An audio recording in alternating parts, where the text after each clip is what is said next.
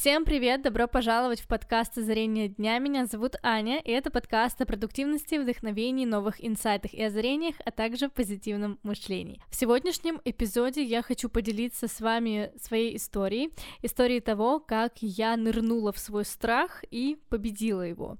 Так что, если вам эта тема интересна, то оставайтесь на этой волне, и мы начинаем.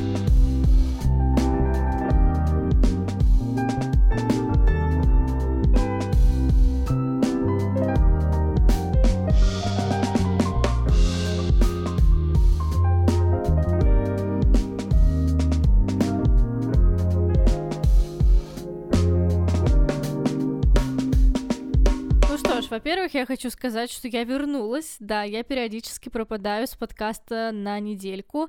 И это происходит просто потому, что я ухожу на поиски своего вдохновения, на поиски новых инсайтов. Так что сегодня я вернулась к вам с новым озарением, и это озарение связано с темой наших страхов. Вообще, изначально я хотела поделиться с вами опытом того, как я вернулась к вождению, заново открыла для себя вождение спустя 4 месяца. То есть я 4 месяца не садилась за руль, и недавно я все-таки решила, что мне это нужно, я этого хочу. Да, мне страшно, но у меня было дикое желание даже не сколько просто сесть за руль и поехать куда-то, а именно перебороть вот этот страх, который со временем появился. В принципе, моим водительским правам в январе исполнится два года, так что я не то чтобы прям начинающий водитель, и я проходила обучение два года назад, какой ужас, просто как быстро летит время, я по-прежнему в шоке, каждый день э, шокируюсь тем, что вот уже скоро Новый год, но неважно, в общем, сегодня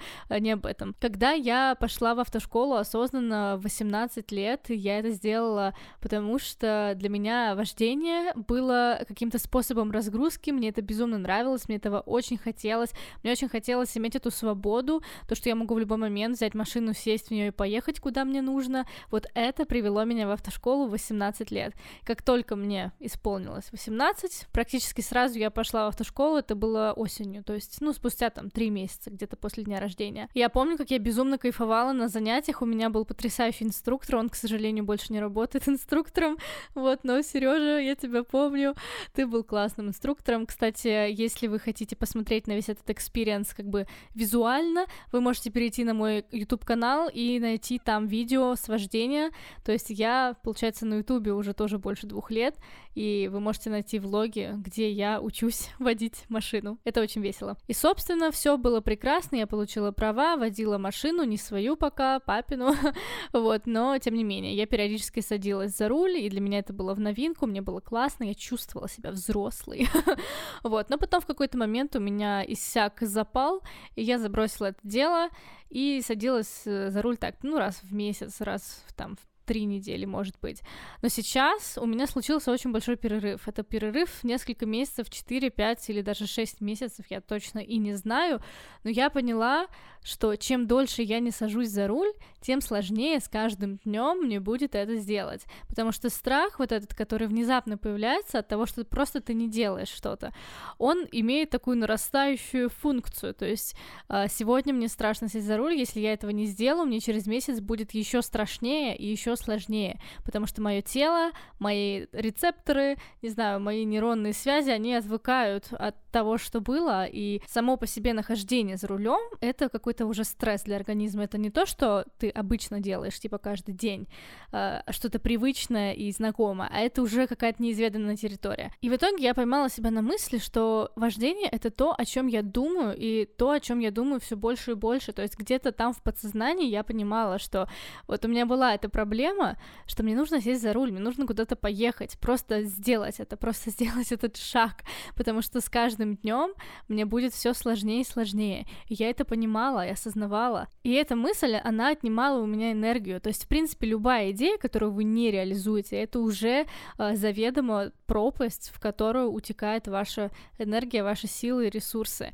Поэтому страх — это очень неприятная вещь и очень невыгодное для вас. Разумеется, есть несколько видов страха, как бы об этом можно почитать в интернете, очень много статей, но я говорю сегодня именно о таком воображаемом страхе, то есть это страх того, что с нами никогда не случалось. То есть почему, например, э, ты боишься сесть за руль после долгого перерыва, потому что ты испытываешь некомфорт, потому что тебе страшно, что ты сейчас там врежешься в столб, или ты забыл, где какая кнопка в машине и так далее. То есть, в принципе, ничего из этого с тобой, скорее всего, не происходило. Но даже если и происходило, оно, может быть, даже и полегче тебе будет. То есть у тебя уже есть этот опыт, и ты уже знаешь, как с ним справляться. Но если этого не было, то ты боишься просто того, чего нет. Того, чего, возможно, никогда и не будет. Вот это воображаемый страх. То есть мы просто слышали о том, что вот там где-то может быть авария, вот у кого-то она была из знакомых, или там мы новости читаем, и там постоянно какие-то страшные истории. Вот, это и есть воображаемый страх. Но есть, разумеется, страх, который просто биологический, то есть это тот страх, который инстинктивно в нас заложила природа. Результат этого страха — это реакция «бей и беги», то есть это абсолютно нормально, это просто то, как нас защитила природа. Наша биология — это нормально. Вообще, в принципе, страхи свои нужно принять и перестать себя корить за то, что они у вас есть. Да, это не самая приятная вещь. Возможно, у вас есть фобия, у меня тоже есть фобия, а, вот, но я стараюсь с ними не бороться, то есть я хочу решать проблемы по мере их поступления. Если я понимаю, что вот эта мысль провождения, она у меня постоянно каждый день есть, это значит, что страх, он как бы принял активную форму, и вот сейчас как болезнь, да, вот сейчас уже нужно э, с ним что-то делать. Но если он где-то есть, и вы его не чувствуете, он не мешает вам жить, например, как какая-нибудь фобия глубины океана, да, если вы не живете около моря, то зачем вообще об этом думать? Когда вы приедете на море, тогда вы будете уже решать эту проблему прямо там. А решать ее очень просто. Вам нужно просто войти в свой страх. Вам нужно просто нырнуть в эту глубину океана, посмотреть на нее, испытать все эмоции, весь тот спектр чувств, который эта глубина вызовет. И в какой-то момент, через минуту, две, там, десять минут, час, день, сутки, в какой-то момент принятие наступит. Разумеется, чем чаще вы ныряете, грубо говоря, в свой страх, тем проще вам будет его принять. И когда вы его принимаете, вообще, в принципе, когда вы что-либо принимаете, это теряет силы. Это что-то теряет власть над вами. Поэтому важно принимать свои как бы недостатки, да, все свои качества характера, всю свою внешнюю уникальность принимать и отпускать вот просто можно татуировкой набить эти два слова принимать и отпускать. Как только вы принимаете что-то, вы автоматически это отпускаете. Если вы уже какое-то время слушаете этот подкаст или слышали мои предыдущие выпуски, вы наверняка знаете, что я очень люблю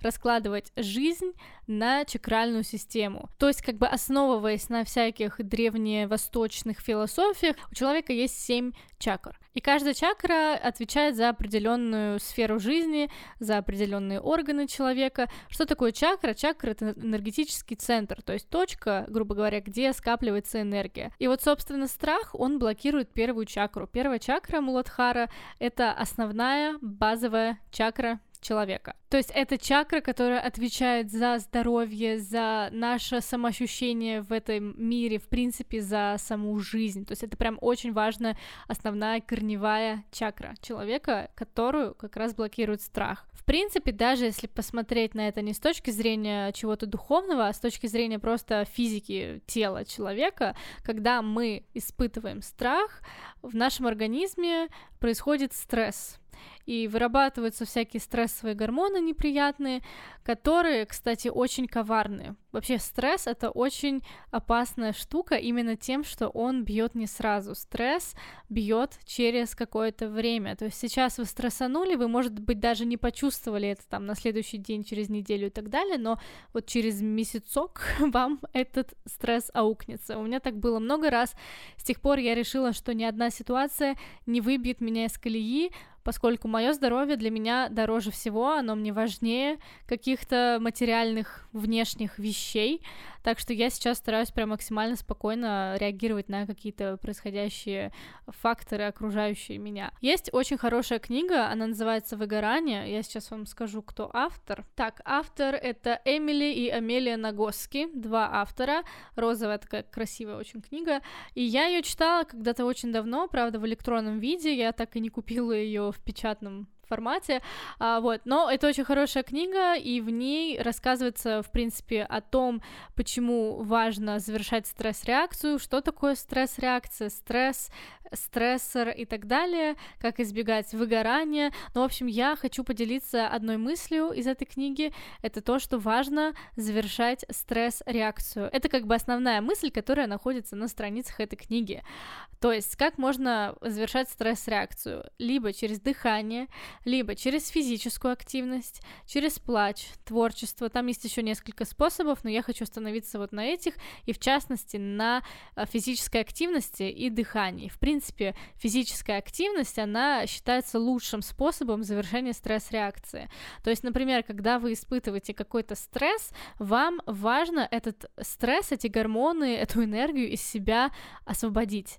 И для того, чтобы это сделать, можно глубоко дышать, можно попрыгать на скакалке, побегать, заняться каким-то спортом, можно поплакать, можно сублимировать эту энергию в творчество. Но для меня действительно лучший вариант — это спорт, ну, либо плач, либо дыхание, если нету возможности поплакать или попрыгать, вот. Ну, в общем, история такая. Когда я впервые поехала в тренажерный зал на машине, тренажерный зал находится от моего дома где-то в шести минутах э, езды. То есть это такое очень хорошее расстояние для того, чтобы начинать водить машину спустя там полгода перерыва. Вот. И когда я впервые туда поехала, у меня, конечно, был стресс, я не привыкла, для меня это было страшно, и да, я нырнула в этот страх осознанно, но, в общем, я почувствовала этот стресс, у меня там забилось сердцебиение очень сильно, немножко так дыхание было такое прерывистое, ну, в общем, короче, стресс.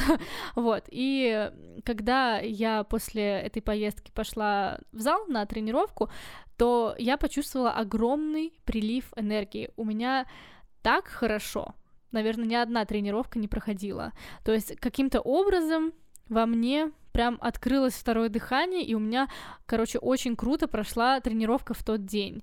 А, я была очень выносливой, у меня в итоге было офигенное настроение, и я как раз в этот момент поняла, что имели в виду авторы книги выгорания, то есть что значит высвободить стресс, завершить стресс-реакцию через спорт.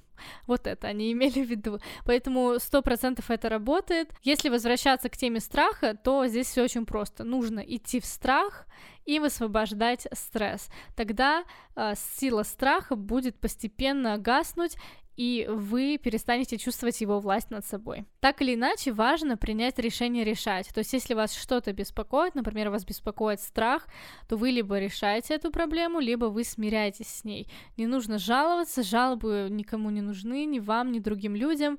Вот, поэтому можно как бы спокойно жить под властью страхов и не делать ничего.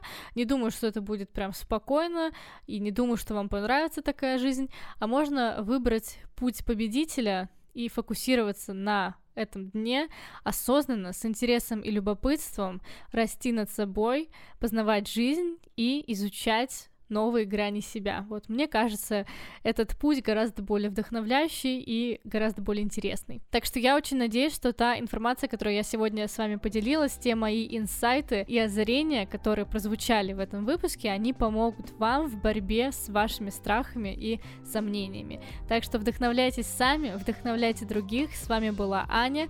Мы услышимся с вами через неделю в понедельник в 9 утра. Так что до новых встреч. Пока-пока. thank you